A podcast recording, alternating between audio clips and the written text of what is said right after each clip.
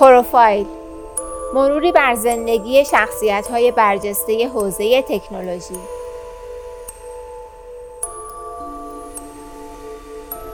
با صدای ندا لوهردی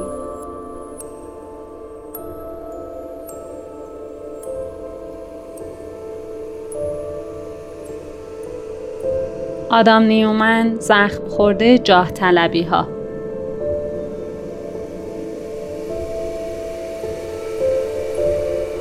میل به زیاده خواهی اغلب مثل شمشیری دولبه پیشران امیدها و ناامیدیها به دنبال اون موفقیت ها و شکست هاست.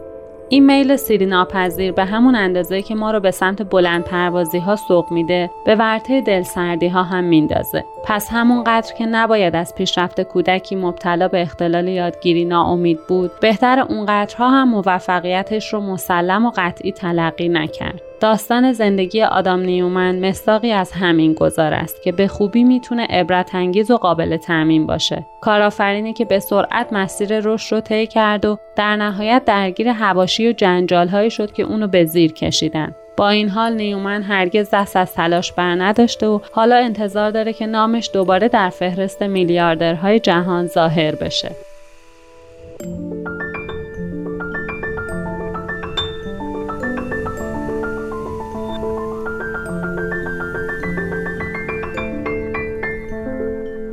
از اختلال در یادگیری تا کارآفرینی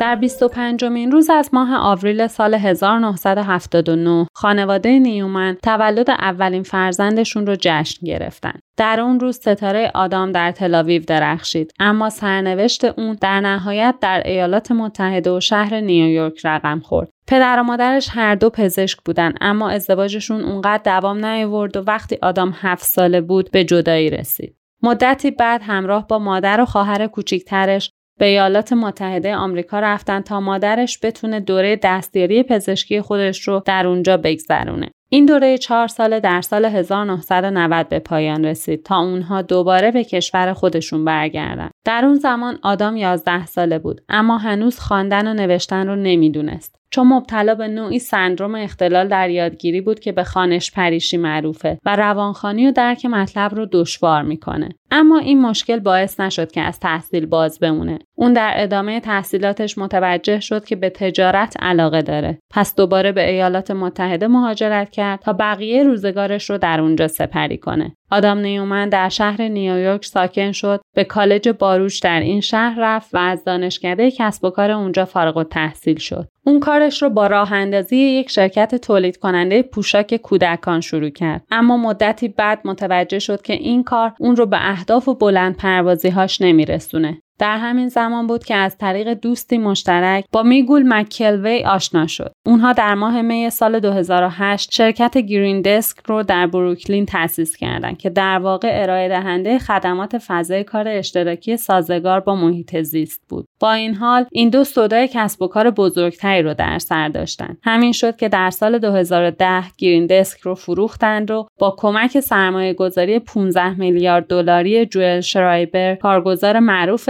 املاک و مستقلات شرکت ویورک رو راه اندازی کردند. شرایبر در مقابل این سرمایه گذاری هنگ گفت 33 درصد از سهام این شرکت تازه تأسیس رو در اختیار گرفت.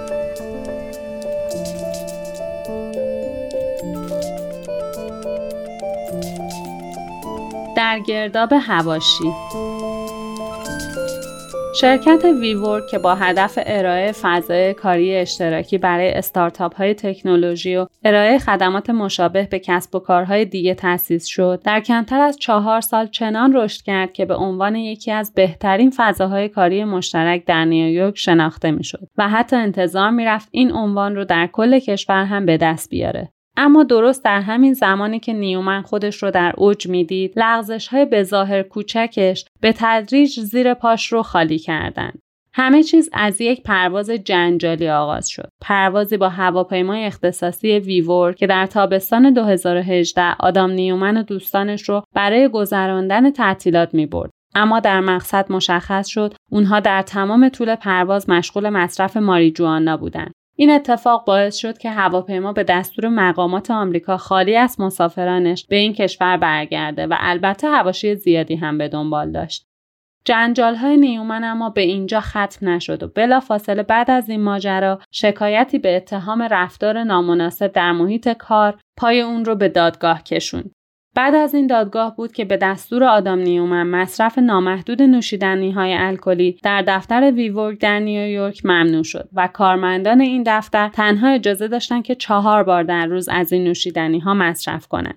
WeWork اما در مسیر ورود به بورس بود و اعضای هیئت مدیره که نگران تاثیر منفی این مسائل بر روند رشد شرکت بودند در اواخر ماه سپتامبر سال 2019 از نیومن خواستند تا از سمتش به عنوان مدیرعامل استعفا بده در اون زمان روزنامه وال استریت جورنال که موضوع رو پیگیری می‌کرد اعلام کرد که نیومن قبل از برنامه ریزی WeWork برای ورود به بورس 700 میلیون دلار از این شرکت بیرون برده. هرچند نیومن 5 و 9 دهم میلیون دلار از مبلغی رو که شرکت برای برندسازی به اون پرداخته بود بازگردوند اما هرگز دیگه نتونست جایگاه قبلی خودش رو به دست بیاره. در آخرین روزهای سپتامبر مدیران عامل تازه معرفی شدند و در ماه اکتبر وال جورنال گزارش داد که آدام نیومن بیشتر سهام و اختیاراتش در WeWork رو واگذار کرده. مدتی بعد بعضی از سهامدارای شرکت شکایتی رو علیه اون و به اتهام نقض وظایفش در امانتداری تنظیم کردند. مجموعه این اتفاقا باعث شد تا عرضه اولیه سهام WeWork در بورس معلق موند و اعضای هیئت مدیره اون رو به اواخر سال 2019 و برطرف شدن نگرانی سرمایه گذارا موکول کردند. در نهایت اما نام این شرکت در اواخر ماه اکتبر سال 2021 تونست به تابلوی بازار بورس راه پیدا کنه.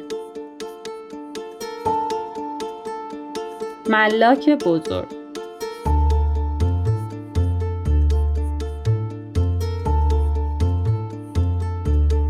هرچند لغزش های آدام نیومن باعث شد که در ماه مارس سال گذشته میلادی از فهرست مجله فوربس از میلیاردرهای جهان بیرون گذاشته بشه. اما اون همچنان سعی داره دوباره به این فهرست برگرده.